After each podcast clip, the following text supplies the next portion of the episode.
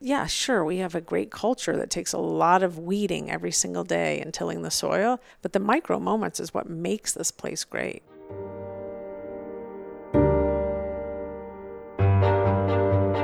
Hey, what's up, everyone? Welcome back to another episode of Going Deep with Aaron Watson. I'm tremendously excited to share my guest with you today. Claude Silver is the Chief Heart Officer at VaynerMedia. VaynerMedia might be familiar to those of you out there who are fans or followers of Gary Vaynerchuk. It's his 800 plus person agency, and the role that Claude fills of Chief Heart Officer is a new distinct position not seen in many other organizations. We had very limited time with Claude, so I'm actually going to use a definition of the Chief Heart Officer role that she has shared in two other interviews that she's done one at Google and one on a show called Rebel Playbook for Employee Engagement. So I oversee all people operations here, mm-hmm. anything that has to do with people and their experience. And that starts with the candidacy mm-hmm and then all the way through their tenureship and it even even continues when they leave this building and wow. they go someplace else. Anything that has to do with people i am all about. So whether or not it's problems recruiting resourcing raises growth and development one-on-one coaching bickering uh, drama and tears. Drama tears and joy. It's yeah. you name it and culture but I think the the differentiator for us is that we really do put people at the center. That we because we're an independent, uh, independently owned agency.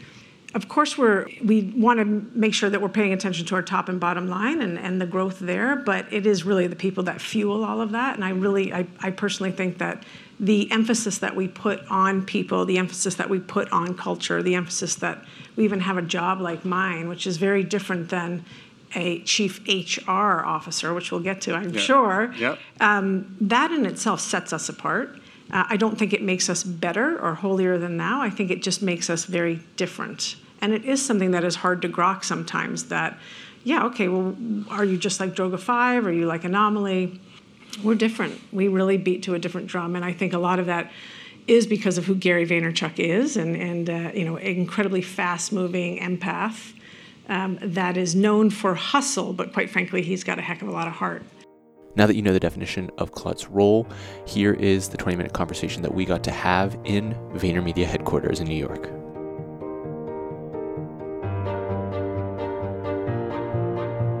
You're listening to Going Deep with Aaron Watson.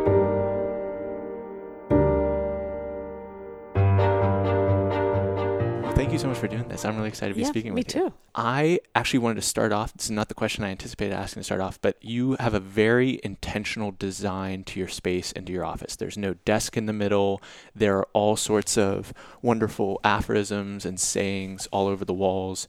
As you thought about creating this space to bring people in and be with members of your company and from outside the company, how did you approach creating your office this way? So I love this question because the answer may really surprise you and other people that have been in this room.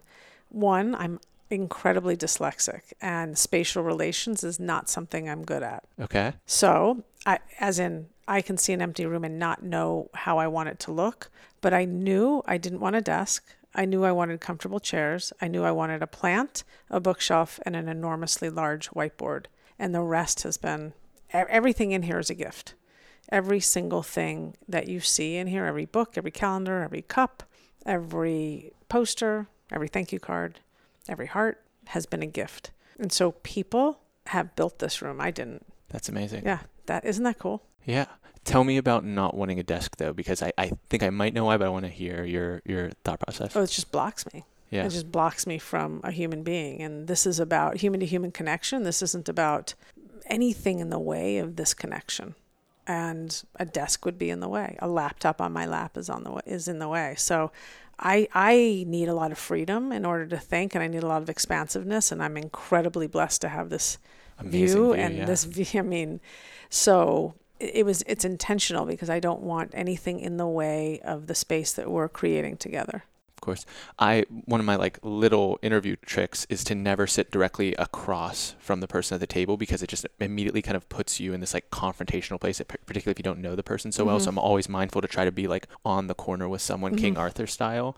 but you know, removing the desk completely takes that all away. And even, you know, sitting in a circle like this, it just feels like mm-hmm. we're ready to have a discussion. Yeah, totally. And, you know, I, I trained as a psychotherapist and, and I appreciate the idea of comfort and relaxation and peace and ease and nothing that is going to create fear in a person when they walk into this room. That's just to, it's just to chill them out, I hope you know, and let them know that what happens in here stays in here. And let's like, we're ready to go. We're ready to like turn you into a miraculous human being if you're blocked. And if you're not blocked, cool, we're just to take you higher. That's awesome.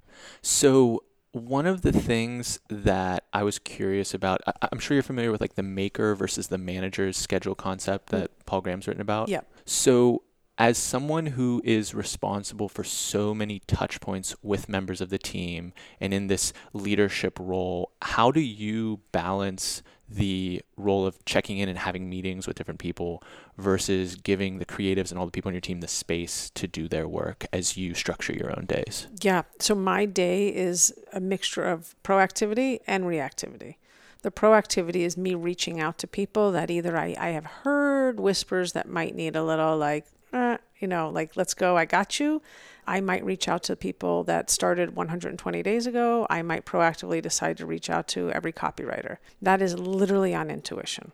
And so that's me saying, hey, love to chat. Hey, heard some great things. Hey, it's been a long time. And then proactively, people are just coming and setting up meetings with me. I'd love to chat with Claude. I heard you. I heard you were great to t- talk to. I heard you're someone I should talk to in the first 90 days. It's been a year since we talked that kind of stuff. I can't, you know, I, I, I'm having a hard time communicating with my manager, or I just got a really bad feedback and I want to walk through it with you, or I'm, I'm about to have a chat with Gary. Can we strategize? Mm-hmm. You know, so it's literally 50 50 of what I'm doing all day. My role is Switzerland. I am here literally to hold space, to collect information, to look for patterns synthesize patterns and then to take action where I can. And that action may be to connect you with 10 awesome people that action may be to go talk to, uh, you know, the chief creative officer and be like, hey, I've now heard from five copywriters that they're getting stifled in meetings.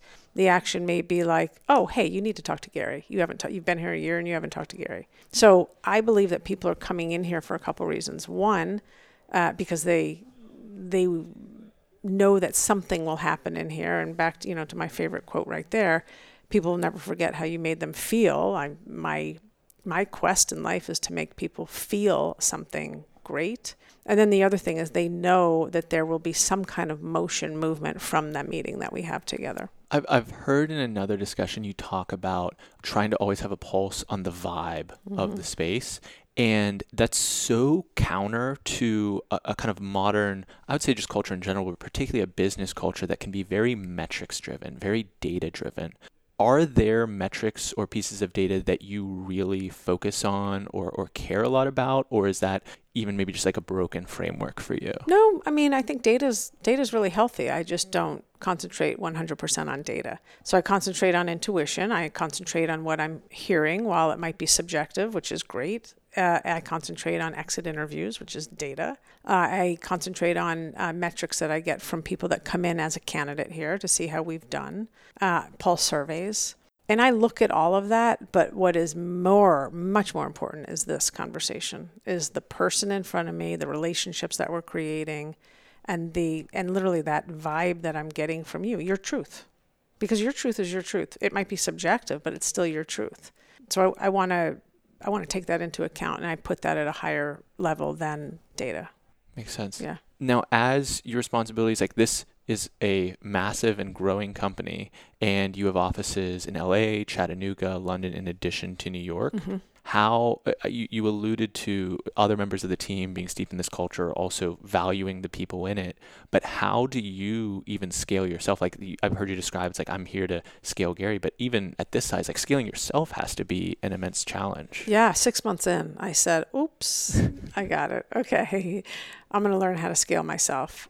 And what I do is I put a lot of responsibility on every individual here to cultivate the culture with me because it's it's just not my responsibility. It's not it's my pride, it's my honor, it's my joy, but there's no way it's my responsibility.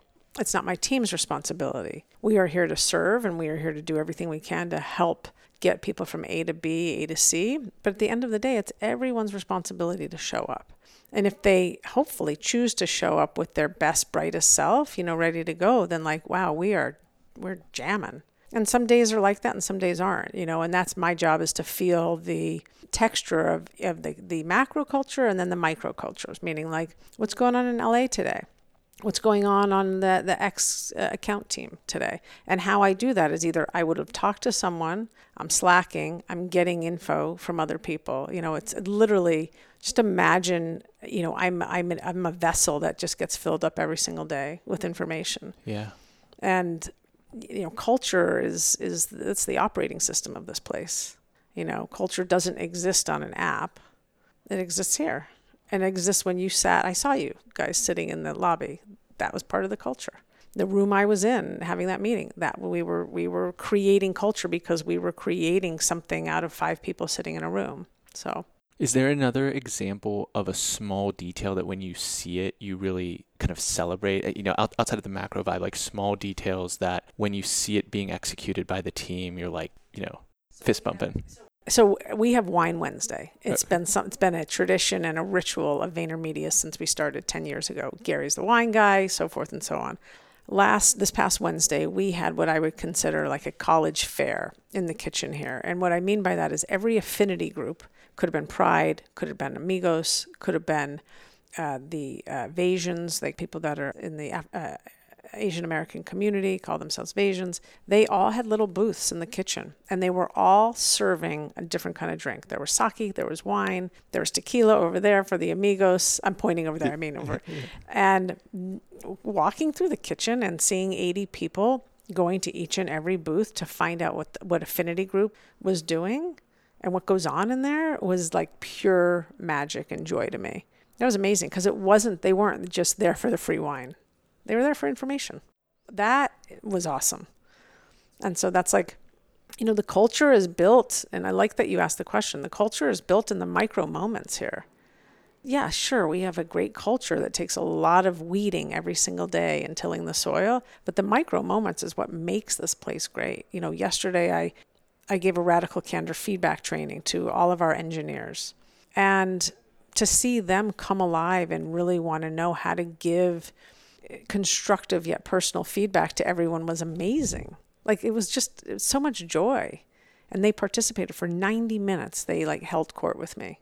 And that was really cool. That's awesome. So we, like, we love Kim Scott's book. That's like yeah, yeah, exactly. Amazing. Just Vaynerize the heck out of it. I mean, so there, yeah. Another kind of micro detail that I'm curious about is the rituals that you might set up for the onboarding of a new employee. So you talked about like it's been 90 days, I haven't seen you yet, but other ways that, you know, on one side of the spectrum, it's like here's the employee handbook, let me throw it at you full speed all in one day or like in some micro segment, hope some of it stuck versus a thoughtful path into the company mm-hmm. and how that kind of gets embodied. So cool. We don't do anything like throwing your handbook at anyone. We have an onboarding that's four days. Okay. Every single employee. So if you're the CFO and you're the junior copywriter, you are in the same onboarding class and you are there for four days and you go through, you meet so many people, you get to know the secret sauce of what we do subject matter experts from every team come in. You get your you get your laptop, you get IT, you go out with different lunch buddies. In the afternoon, around three o'clock, you go sit with your team or the department, and they start to onboard you onto the intricacies of said team. Next day, you come back at 9:30 and you do it again. You go to our other office if you're here in New York City. You go to our other office in Long Island City. I mean, it's it's so robust. You do see the employee handbook, but it's nothing that we're going to chuck at you. You see it and it'll be on your laptop, you know, forever and ever. But the onboarding is to get you into the flavor of what's going on here and what's behind the kimono because we don't really talk a, a lot about the secret sauce out in the world, you know. But once you get the golden ticket, Willy Wonka, you know, you're here. Like that is, you've provided value immediately. And I think it's also, I'm guessing, a way to convey importance to that individual. Like you, you could argue that, oh, I'm a CFO, like I shouldn't be in the entry level. That that's like a one way of thinking. Sure. But the fact that we're willing to spend four times just four days just on onboarding like we're not immediately throwing a task at you to do yep. or some job to get done but we're investing this time and effort in you seems to be part of the message as well we are investing this time and we are equalizing the, the floor here yeah. so the fact that jimmy the C, the cfo is sitting with johnny the junior copywriter is pretty amazing because when Johnny is in the kitchen getting his coffee one day, he's got a friend in that CFO. Like he knows that. And that, how wonderful is that? Because normally that would be quite intimidating, wouldn't it be? Totally. As I think about some of the values that I've, I've heard you speak about here and in some of the prep that I was doing, you know, love, kindness, empathy, these are very universal values.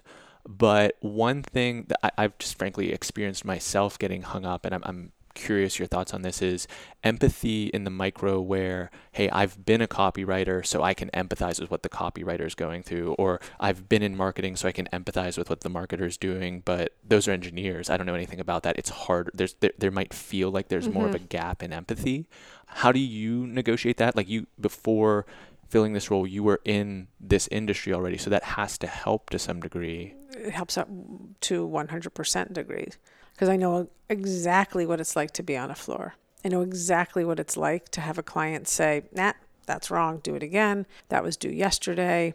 I know what exactly what it's like to be in a pitch situation and like you know in the trenches. Um, you know, I know exactly what it's like to get car sick coming back from, from a client. Like all the above. Yeah. And I think that 20 years of me sitting in an agency on the floor has given me not only like the business savvy, but I can empathize what, with what everyone's going through. I don't know how to write back end code, but I can empathize with the fact that relationships are everything and even though you're staring at a screen all day writing code, you know, you still need to have make friends with this guy next to you or this gal next to you. You still need to manage your energy because it can be a crunch when you're working at an agency and things are due yesterday and you're you're beholden to clients. And it know? seems like those stories would also be useful as you need to be vulnerable with these people so that they can have the trust and have the space to share their stories with you. It's those stories that you can call upon and be like, yeah, this time I was driving oh. back and I got car sick and Yeah. Well, the meeting I was just in is about relocation, relocating someone to London and all the intricacies in there and I've been relocated to London two times. So I know exactly what that's like. I know what it's like to, you know, want to move and your visa doesn't come in and you know, but you already gave notice on your lease like that's pretty cool that I can empathize with them on that. I can't change it, but I can say, man, it's going to be okay. Like, and when you get there, you're going to get an Airbnb for three weeks, and then you're going to get in, moved into that apartment that you chose, you know, all that stuff. So it is all about people. It's all about like just people matter. Like, that's all I can say. And there's so much that gets communicated in conversation and in actual language, and there's so much that gets communicated with just silence. And so reading people is really important. Seeing, seeing, listening to when someone sighs, watching someone's body language, watching someone's face light up and eyes light up. Like these are things that I'm taking notice of in every in everywhere I am, every meeting I'm in. You know, as long as my head's on straight, I'm doing that.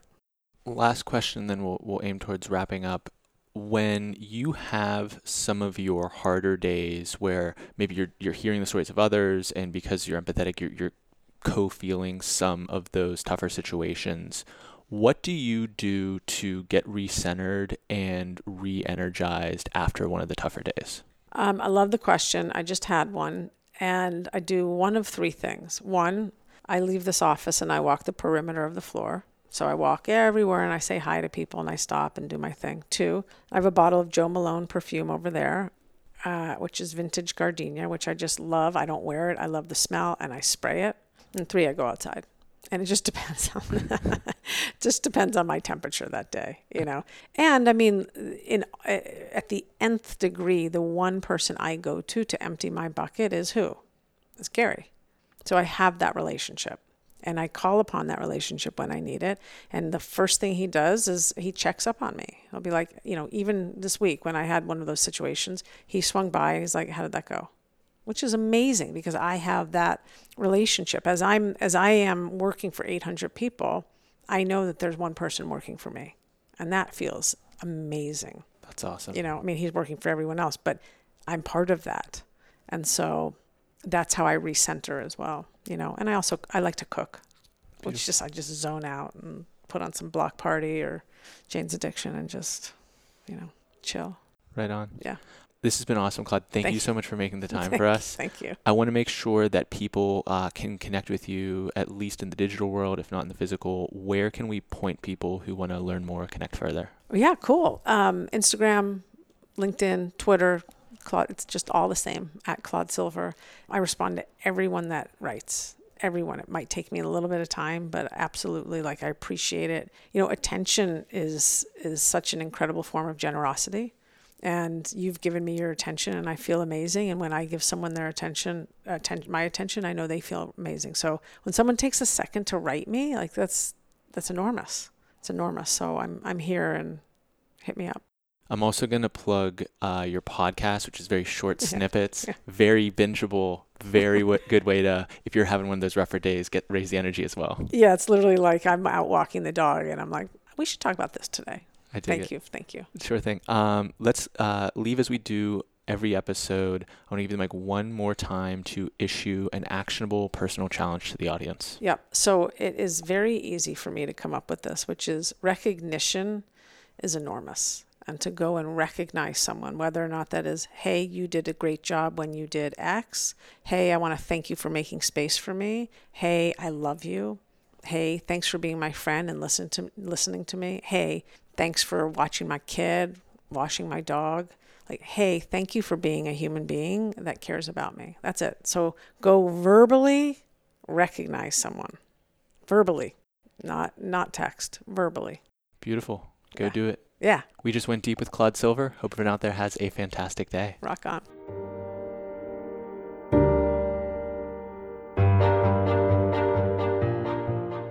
Hey, thank you so much for listening to this interview with Claude. Please hit that subscribe button if you've not already done so. We have a ton of great episodes in our back catalog. If you liked this one, I would strongly recommend our interview with Kim Scott. You can check out the show notes for the link directly to that episode. And if you are looking for an excuse to come visit Pittsburgh, I strongly consider making the Going Deep Summit your excuse to do so. Here is what people say about the event. I would say that it's not for everyone, but it's for anyone. It's for people you want to make a genuine connection, for you want to step out of your comfort zone. If you want to get comfortable being uncomfortable. It had that down to earth vibe where it didn't matter how big somebody was or how popular somebody was. You could just go up right after and just pick their brain, get some ideas, tell them, tell them how much you like their presentation. And I thought that was a really huge element. I would explain the Going Deep Summit as a melting pot of people and ideas that come together. And it was just one of those events that really impacted me because I was exposed to so many different concepts that I wouldn't have necessarily otherwise been exposed to. One of the things that I really liked about the Going Deep Summit is when the presenters were up on stage, they just presented and provided a ton of quality information. A lot of the times you go to other conventions and it's like they start presenting and then it's just all sales pitches. So it was really cool to see every single speaker, not one of them really did a sales pitch at all. Another thing that I took away was a couple new friends. As I was standing in line for lunch, we were able to connect with people that were standing near us, and we probably would have never met besides that. But it united Pittsburghers and people from outside the city alike, which was really interesting because I would have never um, met people in a different industry than myself. There were also so many people that I met at the Going Deep Summit that I also wouldn't have otherwise met. It kind of made me reflect on, like when people talk about Pittsburgh, they talk about uh, how, you know, it's a technological revolution, like all these great things are going on in Pittsburgh, but it's all buzzwords, it's what they put on the headline of the newspaper. But I feel like I went there and I was meeting those people who are actually trying to do the things to make that statement true. So it didn't matter. I didn't realize it was going to be people from such a diverse range of uh, industries. So, you know, there's people talking in technology, there's people in politics, there's people just regular good dudes who had a good life story, you know. And um, I didn't realize I was going to be participating in it as well. And I was going to be outside of my comfort zone because it's hard to get me outside of my comfort zone. But there were some things I was doing and participating in that, you know, put me outside of my comfort zone, and made me feel like I was a part of it. It's easy. Google Going Deep Summit to learn more about the event and buy your tickets.